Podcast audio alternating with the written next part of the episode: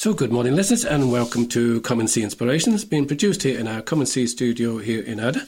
And this, the 2nd of June, it's the Ascension of the Lord, the Feast of the Ascension of the Lord.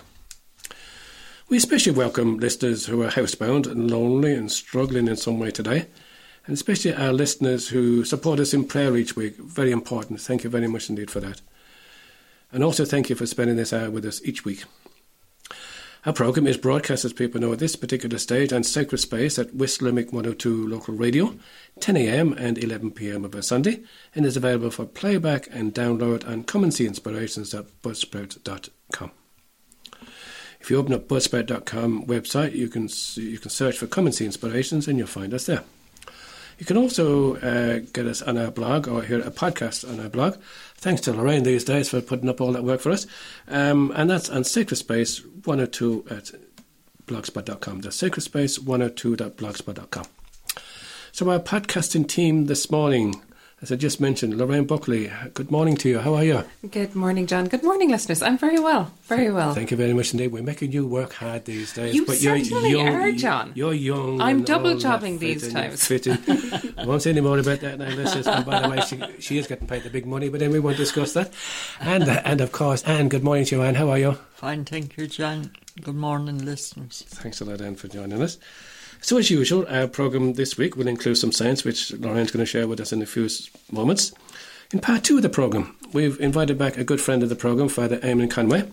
Father Eamon Conway, a great fan of Lough Derg, pilgrimage site, St Patrick's Purgatory in Lough Derg in Donegal. So Father Eamon will share some some thoughts on that with us in part two. And in part three, then we'll read and reflect on the Word of God, the most important part of any programme that we make here each week. You can contact us if you wish by texting us on 087 6088667. That's 087 6088667, or you can email us sacredspace1 at gmail.com. That's sacredspace102 at gmail.com. Again, we want, just want to remind listeners that if they've got any suggestions in regard to who we should, might have on the programme in terms of encouraging people's faith, our own faith, please let us know by text or email if you meet us around West Limerick area. That's myself, Lorraine, or Anne. Uh, you know, there might be somebody that you know who, uh, who has a good faith story that, that would be uh, help us all to encourage to to be encouraged in our faith and live and live out our faith a little bit more um, fruitfully. Do it again. Text us 087 6088667 or email us sacredspace102 at gmail.com. Now, Lorraine, you might be able to sh- share some sayings for the week, please. Thank you. Indeed, John. We have loads of great saints again this week, as as you saw, because uh, my listeners, um, I get John to print off my saints every week for me. I send them to him on the Sunday or the Monday beforehand. So on Monday, the third of June. I can't believe we're into June already, guys. We have Saint Kevin Abbot. Now, most of us know Kevin or Caoimhín, in Irish, the fair begotten. He was born in 498 into a noble family living in what is now known as West Wicklow. He studied for the priesthood in Kilnamanagh and after being ordained set out to find his calling. He came to Glendalough to follow his dream, which was to find God in solitude and prayer, and he chose to live by the shore of the upper lake, taking for his hermitage an artificial cave on the south side of the lake, about 30 feet above the water, which was originally a bronze Bronze Age tomb. Now, this is St. Kevin's bed, which can still be seen today from the north shore of the lake. Kevin lived the life of a hermit in his cave for seven years, and there are many legends and stories handed down to us. He led a very simple life, wearing only animal skins and sleeping on stones and eating very sparingly. We might touch on that a little bit in the second part of our programme when we're talking about Lough Derg. Kevin soon became known as a holy man, and others came to Glendalough to seek his advice to be healed and to follow his way of life, so that gradually small monastic communities were established, including a walled settlement near the lake shore, which is now called the Reefert Church. Kevin's fame as a teacher and holy man spread far and wide, and over time the monastic settlement at Glendalough grew to become one of the great spiritual centres of Christianity in Ireland, flourishing for a thousand years after St. Kevin's death. On Tuesday, the 4th of June, we have St. Charles Lwanga and his companion martyrs. Charles Lwanga was one of the 22 Ugandan martyrs. He is the patron of youth and Catholic action in most of tropical Africa. He protected his fellow pages, who ranged in age from 13 to 30, from the homosexual demands of the Bugandan ruler Mwanga, and encouraged and instructed them in the Catholic faith during their imprisonment for refusing the ruler's demands. Charles first learned of Christ's teachings from two retainers in the court of chief of the chief. While a catechumen, and that's somebody who's just preparing for baptism, he entered the royal household as an assistant to Joseph Mukasa, head of the court pages. On the night of Mukasa's martyr- martyrdom, uh, Charles requested and received baptism. Imprisoned with his friends, his courage and belief in God inspired them to remain chaste and faithful and unfortunately, Charles was burned to death on the 3rd of June 1886. When Pope Paul VI canonised these 22 martyrs on the 18th of October 1964, he also made reference to the Anglican martyrs uh, who were martyred for the same reason. On Wednesday, the 4th of June, we have St. Boniface, who was a bishop and martyr. He was a missionary bishop and martyr. He was called the Apostle to the Germans because he was born in England and given the name Winfrid, which he later changed to Boniface. He went over to Germany and preached Christianity over there.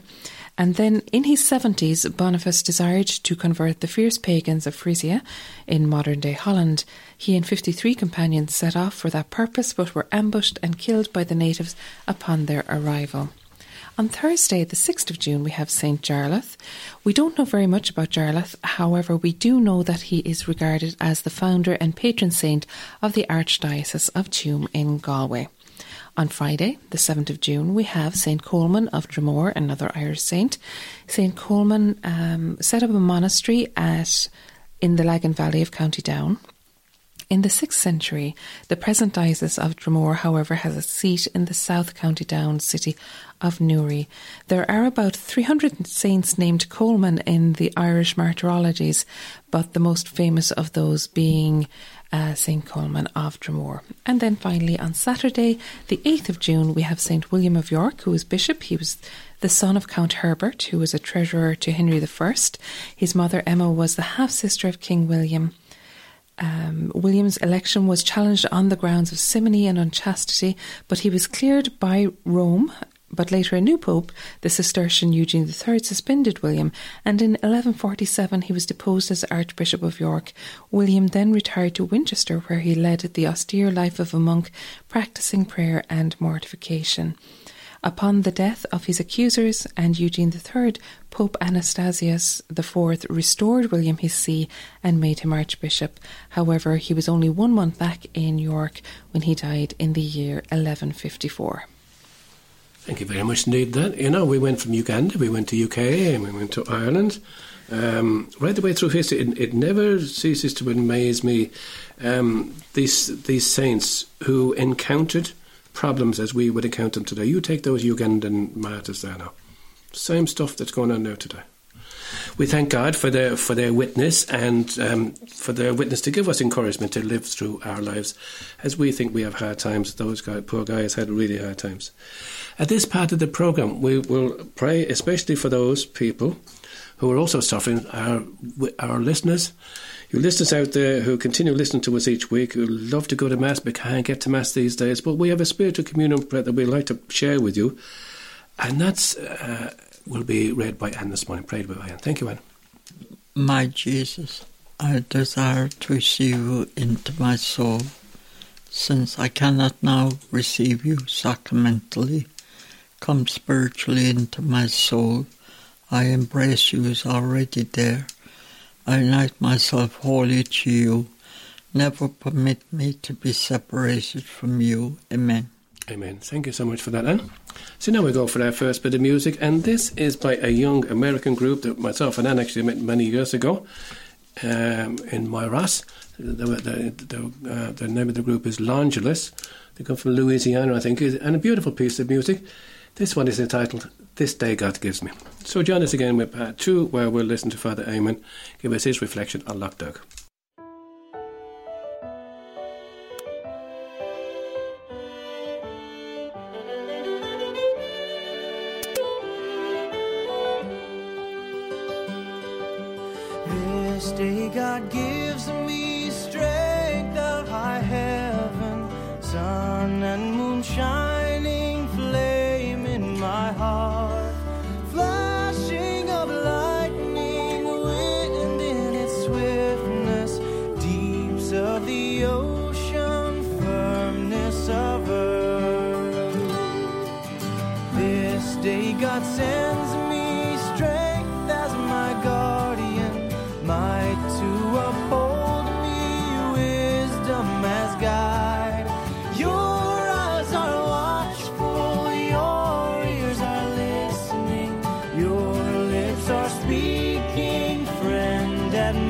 side.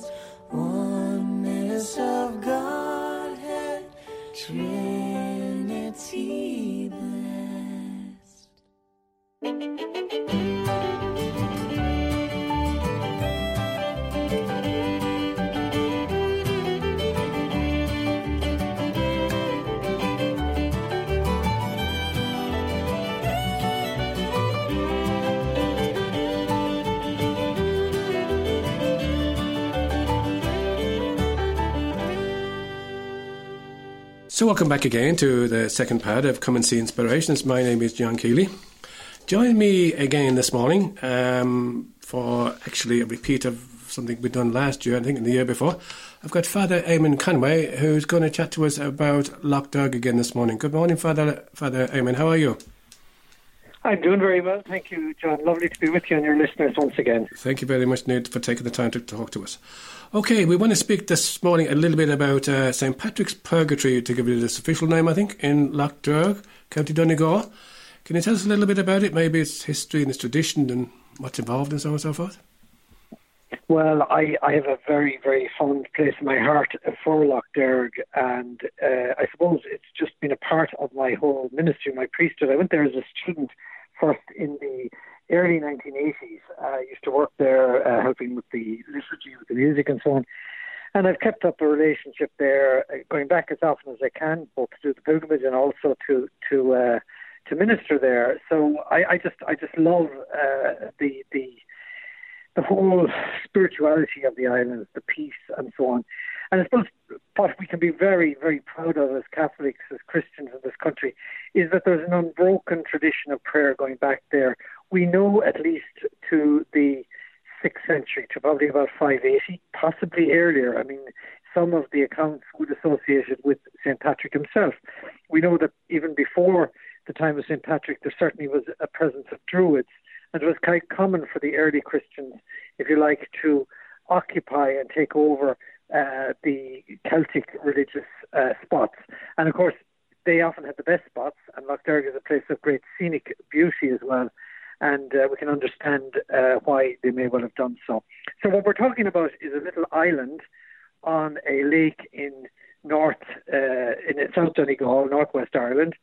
Okay, so from the uh, weekend, the bank holiday weekend, right through to the 15th of August, we expect probably anything between six and 7,000 people uh, to make the now three day pilgrimage, which is a very famous part of, of Lough Derg. Of course, during April, just past, and, and May, and again in September and October, many people will go there on retreat, on one day retreats, and indeed uh, some confirmation children will have spent an overnight on the island. But the traditional pilgrimage that people associate with Lough Derg, which involves fasting, going barefoot, keeping vigil on the island, uh, endures from now until, in fact, the 15th of August. And so, 7,000 people, did you say, roughly might be taking part in the pilgrimage this year? Yeah, yeah, and that's the usual figure nowadays. I mean, it has gone up much higher than that in maybe 20, 30 years ago, but over 100 years ago, it probably wasn't any higher than it is today and throughout its history. And it, what I love to think about is that from now until the 15th of August, there's a place in this country where prayer is going on 24 7. Hmm. We're used to these shops now that are open 24 7. We're used to online shopping that's 24 7. But on this island in the south of Donegal, from now until the 15th of August, prayer will be going on 24 7. Sometimes it may only be 30 or 40 people that will be on vigil, sometimes it'll be hundreds. Depends on the, if it's a weekend, for example, the numbers will be higher. But that prayer we can all associate ourselves with, even if at this point, for some reason, we cannot do the pilgrimage itself. Uh, we can be associated with that prayer. I always see intercessory prayer a bit like putting money in the bank. Uh, you know, it's it's it's there to be drawn out and drawn upon in our own particular hour of need. And pilgrims are very conscious of that, and they do pray uh, for fellow Christians and indeed for Catholics uh, throughout the world. So, if you were thinking of doing Lough Derg, and you know maybe some of our listeners might consider it, uh, you won't be the only one doing it for the first time. One of the things I love every year is that we have many, many first-time pilgrims, including many young people. Uh, last year, a number of students actually came with me who are doing it for the first time, and it was great to see it through their eyes and to see how it has a perennial uh, appeal, really, uh, because it gets right to the heart of who we are as people. Without shoes, without sleep, without food, we really encounter ourselves as our most vulnerable. And in many ways today, we can protect ourselves from that vulnerability, but it's always there. And we find that in that vulnerability, we're not alone, that God is there with us. And there's nothing really that life can throw at us that we're not able to deal with. I think that's part of the gift of Lough Derg. And I mean, a lot of people say, oh, my daily life is a pilgrimage, my daily life is penance, my daily life has enough suffering in it, I don't need to do Lough Derg. But it's actually it's the wrong way around. It's a bit like going to the gym. Uh, you go to the gym so you get fit, so you're able to deal with the physical demands of your daily life. Similarly, if you do Lough Derg, you're able to build up the spiritual muscle, as I call it, or the spiritual resilience to deal with whatever life throws at you. It's very interesting to see the number of people like nurses and doctors and people in the caring professions, which can be so demanding, and people in those kinds of occupations are so prone to burnout and so on. Uh, that actually do Lough Derg because they find it builds up that spiritual muscle. It reassures them at the core of their being that they're not on the, their own in this world, that God is with them and that God loves them and that God holds them in the palm of their hands. And so there's some people, you know, they come back uh, year after year after year. Is it that they found something lo- on Lough Derg, maybe the first time or the second time they were there, that's found it's helped them throughout the year and want to continue on coming back every year to get that sustenance?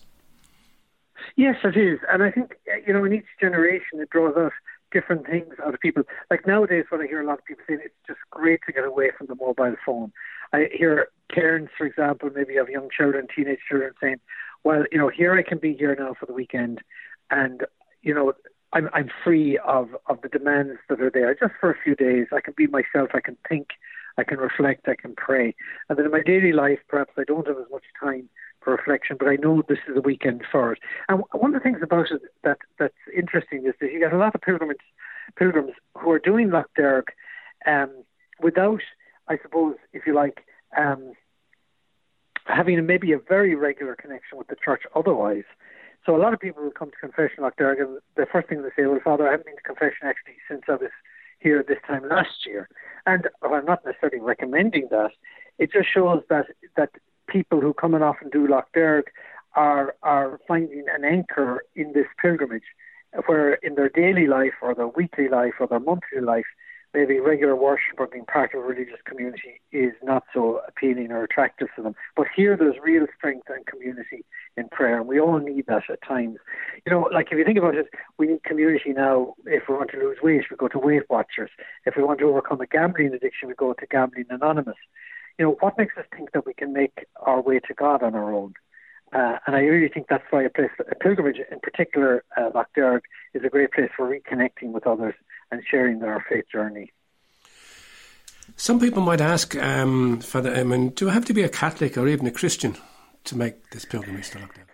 Well, the, the short answer is no. Uh, there are some people who are Buddhists who do it every year. I often meet them there. I've met people from the Church of Ireland, some people indeed from the North who are Church of Ireland and do it. I suppose you will get different things out of it depending where you are on your faith journey. So uh, the short answer is you don't, but obviously it is very much based around the sacraments. There's the sacrament of reconciliation, the sacrament of Eucharist. We renew our baptismal promises, but uh, many people can come there and maybe you know stop short uh, and, and realize that that's you know for obviously for people who are members of the of the church of the Christian community, um, but still get something out of the spiritual, the physical exercise. There's something very natural about walking barefoot, about getting in touch with the earth from which we all come, as we say on the you know on on, on the first day of Lent, dust you are and unto dust you shall return. About getting in touch with our earthiness that appeals, I think, across the various religious traditions to people who are exploring um, who they are themselves as people, and in the context, trying to find out who God is in their lives. One of the things that I found myself when I done that Doug a few years ago, uh, Father Eamon, was um, really the, the, the chance to meet other people where they are. It could be in the middle of the night, it could be first thing in the morning. Just listen to their stories and their experiences of maybe the challenges of faith that they have uh, and the encouragement that we can get off each other. And isn't that part of the journey, I suppose, too? Very much so, very much so. Uh, being barefoot is a great leveler, and it doesn't matter whether you're, uh, you know, whatever career or pathway or status you have in life. It's a great leveler. It's interesting how all our significant poets really wrote about Lough Derg. We have poems, very famous poems by Seamus Heaney, by Patrick Kavanagh. Um, that uh, uh, that that uh, Paul Durcan indeed that uh, try to capture that ordinary human interaction uh, on on a place like Lough Derg. But it's it's really that we leave ourselves open to depth of relationship. It goes beyond the trivial depth of relationship with God and indeed with one another. So now we come to maybe find out a little bit more about what's involved. There's a three-day pilgrimage and a one-day pilgrimage. Can you tell us yeah. what's involved, so please? If, if, if, any of our listeners were thinking of going there tomorrow, that would mean that they would fast. I think go on, by the way, any day between now and the 13th of August. It would mean that from midnight to night, one fasts. You drink water as much as you like, uh, but you don't eat anything from midnight. Um, that's strange. You get up in the morning, first thing you normally think of doing is having your breakfast, certainly before heading out on the journey. This is one journey where you, you, you don't do that. So your pilgrimage has begun. We make our way to the island, try to get there before mid midday as possible, but certainly you can you can actually come on pilgrimage up until four or five in the afternoon. But I think the earlier you get there, the more you're going to get out of it and uh, they're both going back and over all day uh, to the island. It's only a five minute boat journey. Not to take an awful lot of things with you, certainly not valuable, certainly clothes to be equipped for all weather because you can have all weathers in one day as we can any part of Ireland and also in Lough Derg. When you arrive on the island, you'll be shown to a, um, an area of uh, it's it's a, you'll have a cubicle to yourself, you have privacy, but uh, it's it's it's a dormitory type situation. But you will have a screened off area. You can leave your clothes, your personal belongings there. You leave your shoes, you come down, and then you begin what are called station prayers, and these are very much an ancient part of the pilgrimage. There are the ruins of monastic cells that go well back in our history uh, to the island, certainly back to the seventh or eighth century. And so you walk around these cells uh, barefoot, uh, repeating patterns of prayer, uh, well-known prayers around these uh, monastic cells and uh, it's all on the leaflet, so for first timers, it's nothing that they need to be very worried about. So you walk around on these uh, passions of prayers. That takes about 45 minutes. There's five or six of these cells you walk around. And then uh, the prayer begins in the basilica. And Lough Derg contains one of our two national basilicas, the older one, the other one obviously being in Knock. These prayers take about 45, 50 minutes to complete. So you do three of these prayers. And at some point when it suits you yourself best, you can go and have a meal. Now, it's a very simple meal. So when we talk about fasting, it's not a complete fast in that you get to have uh, some dry bread uh, or um, oat cakes, which are very, I find them very nourishing actually, and black tea or coffee. Uh, in one sitting, you can have a, what's called a Derg meal. That's all provided. And then you can rest. If you get your station prayers done, you can actually rest. You can sleep because your vigil doesn't begin until that night. There's Eucharist at 6.30 in the evening, and then there's night prayer uh, about 9 o'clock. and then there's a talk from a member of the staff to help you prepare spiritually for the night ahead. During the night, you remain awake, walking, standing, kneeling, saying the same station prayers you did outside on the on the beds or the monastic cell beds, but inside in the basilica. It's much safer to do it, obviously, there at night. And you do another four of those during the night, uh, as well as the rosary. And that, basically, that goes on throughout the whole night. So there's a there's a lovely line of a hymn that says, "The voice of prayer is never silent, nor dies the strain of praise away." So this goes on throughout the night. And then at dawn at 6.30 in the morning, there's Eucharist. And then there's the, the celebration of the Sacrament of Reconciliation at 8.30 when will have baptismal promises at 12.30. At some point, again, you can take another meal similar to the one I described from the day before. And uh, there's the way of the cross at 3 o'clock, Eucharist at 6.30. And really you struggle to stay awake, to be vigilant, to be open to the Lord speaking to you. And of course, your struggle itself is a kind of a prayer. It's saying, I'm prepared to allow the Lord to reach me, to touch me. And I find during Lough when I do the pilgrimage myself, and I, I might go there with certain things on my mind. I might go with my shopping list, things I want to sort out in my life. But sometimes the Lord surprises me. And I realize there's actually something maybe I wasn't in touch with at a deeper level where I needed to be healed or forgiven or loved or held but that bubbles up to the surface for me. And maybe other things just fade into insignificance. So you can get a lovely surprise sometimes too in doing the pilgrimage. And so that night, then after night prayer, you can go to bed, and you get up in the morning. This is your third day now. You uh, do uh, after mass. You do one more station prayer, like the ones I've described, either inside the basilica or outside. You can make a choice, and then you can put your shoes back on, and the boat leaves about nine thirty, and that's your island part of the pilgrimage over with, you're free to drive home, and you create for yourself at some point a Derg type meal, a very simple meal again, along the same lines as the meals you've had on the island. And that can, and your fast continues otherwise until midnight, and that's your three days done. So that's the pilgrimage. But I can tell you, and any of your listeners listening, my students who did it last year with me, young people for the first time, they on the boat on the way home, they were saying, "This is I'm coming back." You know, people going there to say, oh, how can I get through this? But it's just such an experience of of cleansing, really, of letting go, of of of trusting in what's bigger than ourselves, and that's I think what brings people back. That they are genuinely healed and and held by that, and it's something that they that sustains them, sustains us uh, in the months uh, then that follow. Uh, so you know, as you can as you can gather, I I really do believe in. I think I think a lot of what we spend an awful lot more money on in terms of, you know, um, all these kinds of holistic weekends and everything else, you're getting in a much more natural uh, and, of course, God-given way at a place like Lough Derg. Really it's a beautiful gift uh, for us especially for those who who can make the three day but maybe there's some people who can't make a three day pilgrimage. There's a one day pilgrimage father Eamon isn't there? Not yeah. So not from the 1st of June to the 15th of August. That's reserved for the three day when the 15th of August comes after a few days break the staff start offering again one day retreats so people can look out for that if they go to the Lough Derg website loughderg.org Lough Derg spelled L-O-U-G-H-D-E-R-G. They'll see a full program of activities there. But can I just say something else? Because I think some people would say, oh, this idea of having to do penance to get God to love me. That's not what it's about. It's because God loves us that we need to do something to change ourselves. Derg is not about changing God. God forbids that we would change God because God already loves us to bits.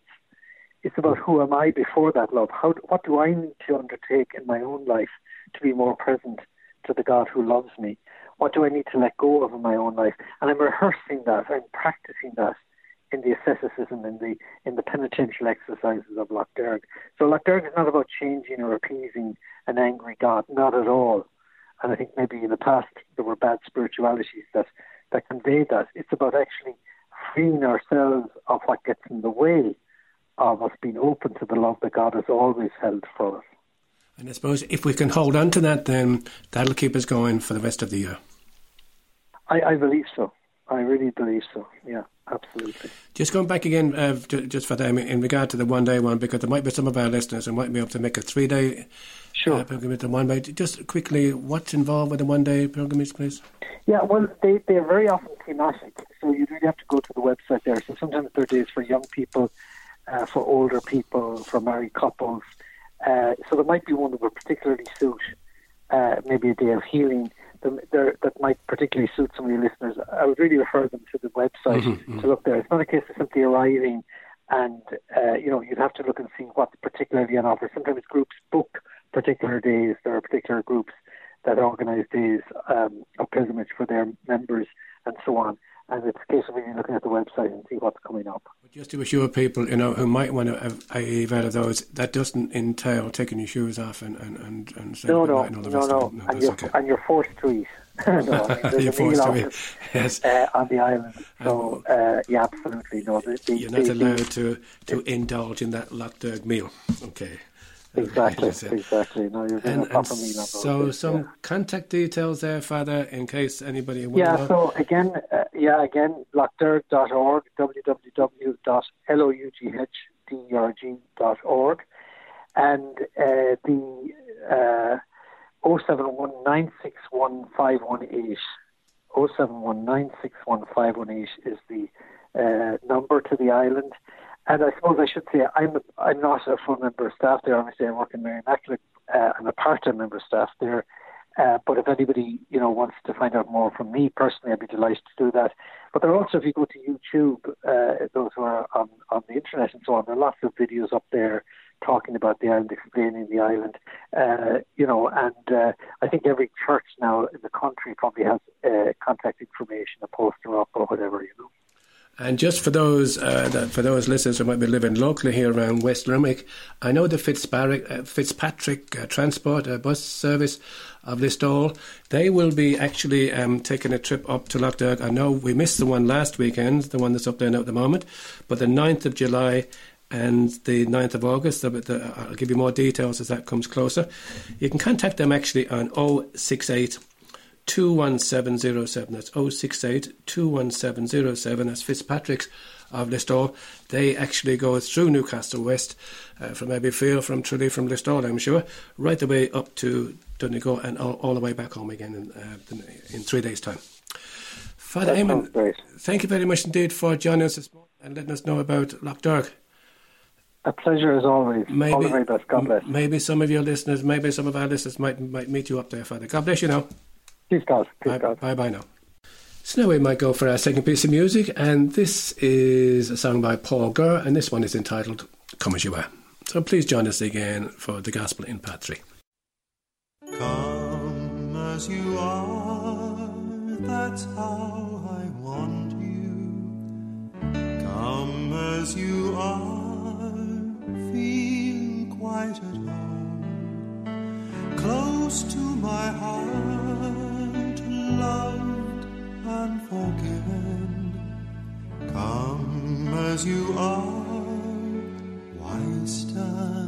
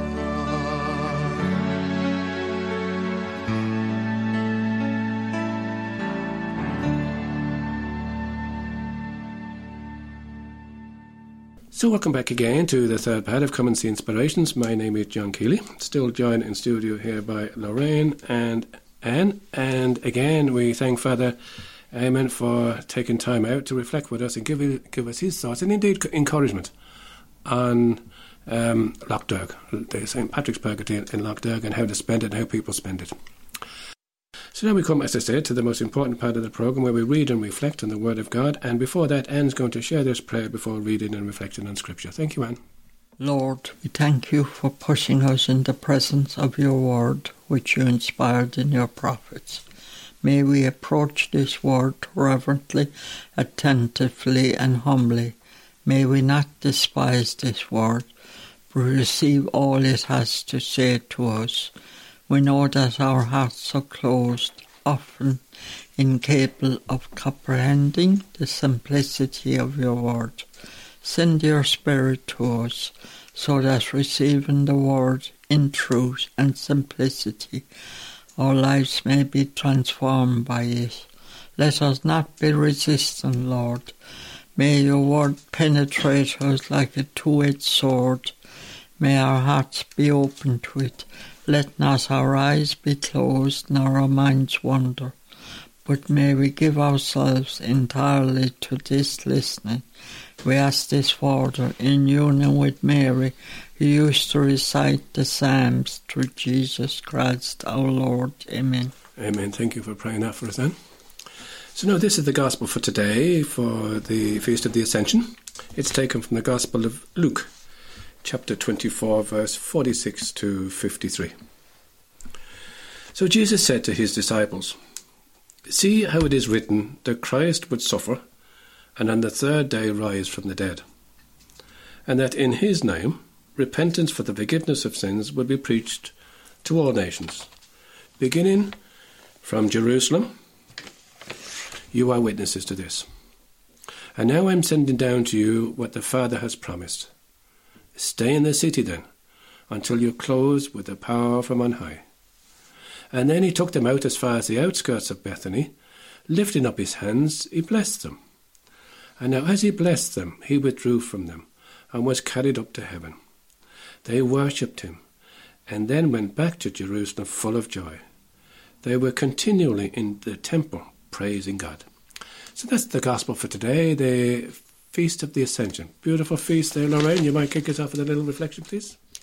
It is a fantastic feast, John, and of course, our section of the Gospel that we read this Sunday comes from Luke 24, 46 to 53. I just want to look a little bit at Luke chapter 24 because that's the passage in which we um, get the account of the walk, you know, the road to Emmaus, where Jesus meets the disciples on the road. And you remember Jesus said to them, you know, he was asking them, you know, what, what are these things that you're talking about? And they tell him. And Jesus said to them, um, you know, how foolish you are, how slow of heart to believe all that the prophets have declared. Was it not necessary that the Messiah should suffer these things and then enter into his glory? And then, beginning with Moses and all the prophets, he interpreted to them the things about himself in the scriptures. So that's verses 25 to 27 of the same chapter. And then, just before our section today, in verses 44, when Jesus is speaking to his disciples, he says to them again, These are my words that I spoke to you while I was w- still with you, that everything written about me in the law of Moses, the prophets, and the Psalms must be fulfilled. Then he opened their minds to understand the scriptures. And then we come to today's gospel reading. And he said to them, Thus it is written that the Messiah is to suffer and to rise from the dead on the third day. So again, it's within that context. Jesus is opening their hearts and their minds to see the whole plan of salvation that began really in the mind of God ever before we were created. And because God knows everything, He knew we were going to fall. And that was gradually revealed throughout the Old Testament in the law and the prophets that's taken to be the whole of the Old Testament, which comes to fulfillment in Jesus Christ. And it's in that context that we're kind of reading this gospel reading this morning. And for me personally, verse 48 was the most important verse, the one that kind of jumped out to me when I was reflecting on this during the week. You are witnesses to this. You see, no matter what we do in life, we're witnesses to something. And we have the choice over what we can be witnesses to. We can be witnesses to love, to truth, to goodness, to God. Or we can be witnesses to gossip and slander and lying and thieving and, you know, all the base things of life, all the sinful things of life. So maybe a question for us this week is what am I a witness to? Or who am I a witness to? Now, Jesus gives them the mission. In his name, repentance for the forgiveness of sins will be preached to all the nations, beginning from Jerusalem. But they're not doing it on their own. And likewise, when we witness to Jesus Christ, we're not doing it on our own. He says, I am sending down to you what the Father has promised. Stay in the city then until you are clothed with the power from on high. Now, thanks be to God, John. The moment we're baptized, we're clothed with the power from on high. The beautiful christening shawl is a symbol of that in the baptism ceremony, that sense of being clothed in Christ, the power from on high being the Holy Spirit. Now, as he blessed them, he withdrew from them and was carried up to heaven, and they worshipped him and then went back to Jerusalem full of joy. That joy is a sign of the Holy Spirit. Um, Pope Francis has said it numerous times. He said, I do not want sourpuss Christians or sourpuss Catholics because we're not being authentically Christian or Catholic when we are not joyful. Now, that joyful doesn't mean going around uh, singing happy clappy all the time. It, it's a deep seated joy. It's related to last week's gospel, that sense of peace, that sense of the presence of God in our lives, no matter what we're experiencing in life. So, as Father Eamon said, we could be in the middle of an island in Lough Derg, tired, exhausted, hungry, barefoot. The midges might be out because it depends on the time of the year, they might be eating you alive. And yet, you're filled with a sense of joy when you're coming home from there because of that presence, because you're reconnecting a little bit stronger with that presence of the Holy Spirit in our lives. So if we find that we're not joyful, we need to kind of just reflect on well, what is taking our joy? Because it isn't the Holy Spirit who's taking our joy. And again, who are we witnesses to? Are we witnesses to God the Father, the Son, and the Holy Spirit and their action in our lives? Or are we witnesses to somebody or someone else? Did you have any thoughts, John? Yeah, just just one or two of them there now. Uh, again, I was at Lectio Divina, and again, I want to plug it again. It's been some time since I actually plugged it. Lectio Divina is um, it's an hour that we spend with Father Frank DeWick in Newcastle West Parish Centre each Monday night from quarter past eight to quarter past nine. And Father Frank helps us to well, we, we, we go through the Sunday Gospel. This Sunday Gospel, we read it about three times together, and Father Frank gives a background, just like Lorraine just gave us some background there and then leads us in then maybe to a few thoughts, and us to go away and chew on those. The Holy Spirit will be, will speak to us all in various ways. For me this week, the thought that stayed with me this week was of the disciples of Jesus going back to Jerusalem, full of joy and praising God. And I was thinking, well, do you know, uh, these guys now they had Jesus there for the last few years. Um, they messed up they needed Jesus to bring them back and to encourage them and so on and so forth. And there, there was Jesus going away, being taken up to heaven, and and they were and they were happy and they were joyful about him. And I said, well, why were they full of joy for this? But Jesus uh, told them in today's gospel that he was sending down to them what the Father had promised, as Lorraine said, that they will be clothed with the power from on high, from with the Holy Spirit. As Lorraine said, we were also clothed in the power of the Holy Spirit when we were baptized in confirmation. The Holy Spirit is with us. This power from on high has closed us. Do I believe that, John? Do we believe it uh, as we, even as we go to Mass every week, even as we pass the church every week, even if we're in the morning prayer and evening prayer, do we believe that the Holy Spirit is with us? Do we believe that the Holy Spirit is powerful, is all powerful? Do we allow the Holy Spirit to guide us in the way we live our lives and the decisions we have to make? So when I come up and I propose a solution for a problem, whatever problem that might it might be family life, it might be something with my own faith, it might even deciding that I have the solution for the church's problems. I have my solution for the church's problems. And when I when I announce this, do I actually uh, ever give the Holy Spirit a, a second or any chance at all to come in and allow me to and allow uh, my thoughts to be guided by the Holy Spirit? I'm not too sure how much I do. I'm not too sure how, much we all do. But I think today, I, I, I think it's a good chance for us all maybe to, to stop and reflect and ask, how much do we allow the Holy Spirit to become part of the solution in our lives? And then maybe too, we can go away and we can worship and praise and thank God ourselves. And to live our, li- uh, our lives with that joy. And I like the way, Lorraine, you brought back up that, that, that idea again about Father, the Father Eamon gave us in Lough Derg. There we are, and we go, and Father Eamon said that we, sometimes he does, and we all do. When we go to Lough Derg, we bring our own little shopping list. Mm. Listen, this is this is the story. Now I am I am here on my time. Now listen, I'm not going to go away from here now without anything. I want one, two, three, four, five. And he told us something that we all know, in that the Holy Spirit said, "Hey, hang on, guy, you're not listening. This is what's good for you." Absolutely. I love that last line as well. And they were continually in the temple praising God. Now, the temple for us is, of course, the church, but the temple is also the temple of our body. Mm. That we can be continually praising God in our thoughts, in our minds, in our actions. But in order to do that well, we need to be in the temple praising God too, as in we need to give set times of prayer to God. We need to attend the sacraments um, so that that sense of renewal again, that outpouring of the Holy Spirit can be tapped into once again every time like for example every time we go to mass every time we go to the sacrament of confession or reconciliation we receive a fresh outpouring of the Holy Spirit. Now, of course, we're coming towards the end of Eastertide, and as usual with many of the church's seasons, it might have passed some of us by.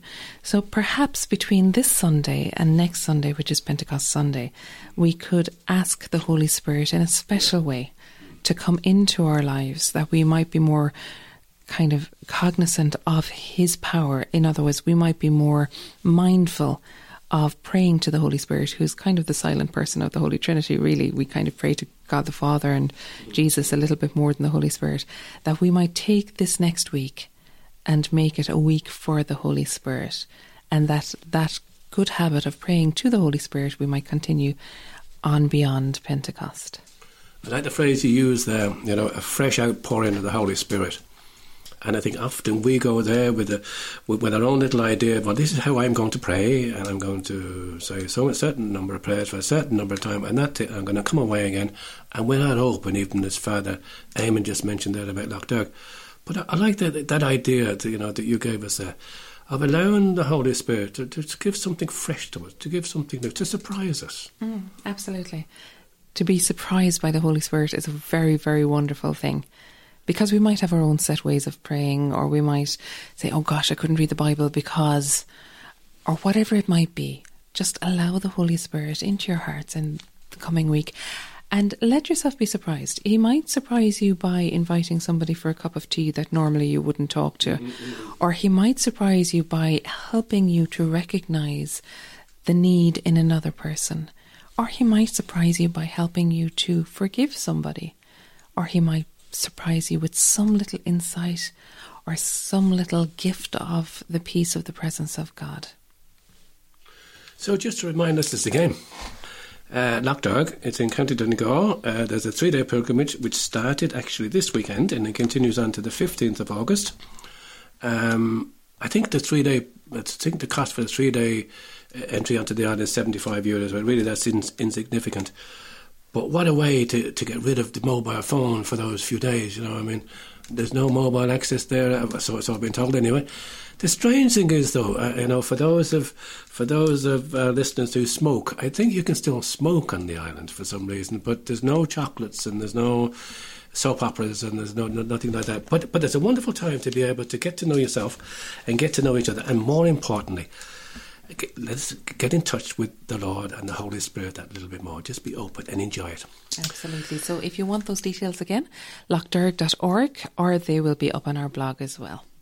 Okay, and again, as I said, uh, the 9th of July uh, and the 11th uh, and the 9th of August, there'll be a bus coming through West Limerick here. I'll post, uh, I'll let people know about that and, and, and how to get in contact with them and so on and so forth. So, in the, in, in the meantime, we want to thank again um, all our listeners for, for joining us this morning. Um, and we also thank West Limerick 102 for allowing us to bring this, this programme across to us each week. And also, maybe just to remind listeners again uh, that, that Radio Maria did actually broadcast that wonderful reflection that Father uh, Luke McNamara gave us last week, and the actually the Apostles. Father Luke is going to join us again, and I think Father, I think uh, Radio Maria might in fact be repeated again in the next coming weeks. I'll try and let you know about that in advance if I can. But in the meantime, thank you again for joining us. Uh, thank you again for, for keeping us in prayer. So now we might go out with a final bit of music, and this is by the Emmanuel Community, and this one is entitled Be Not Afraid. The Holy Spirit is there all the time. So next week. God bless you all now. Bye. Bye bye.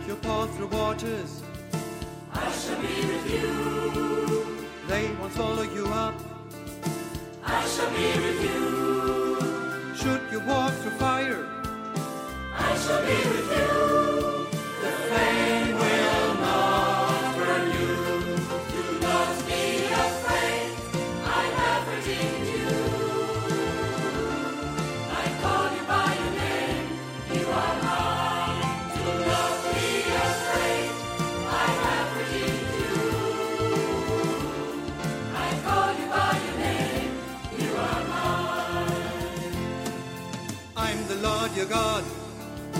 I shall be with you. Your Savior and your hope. I shall be with you. From Egypt set you free. I shall be with you. Free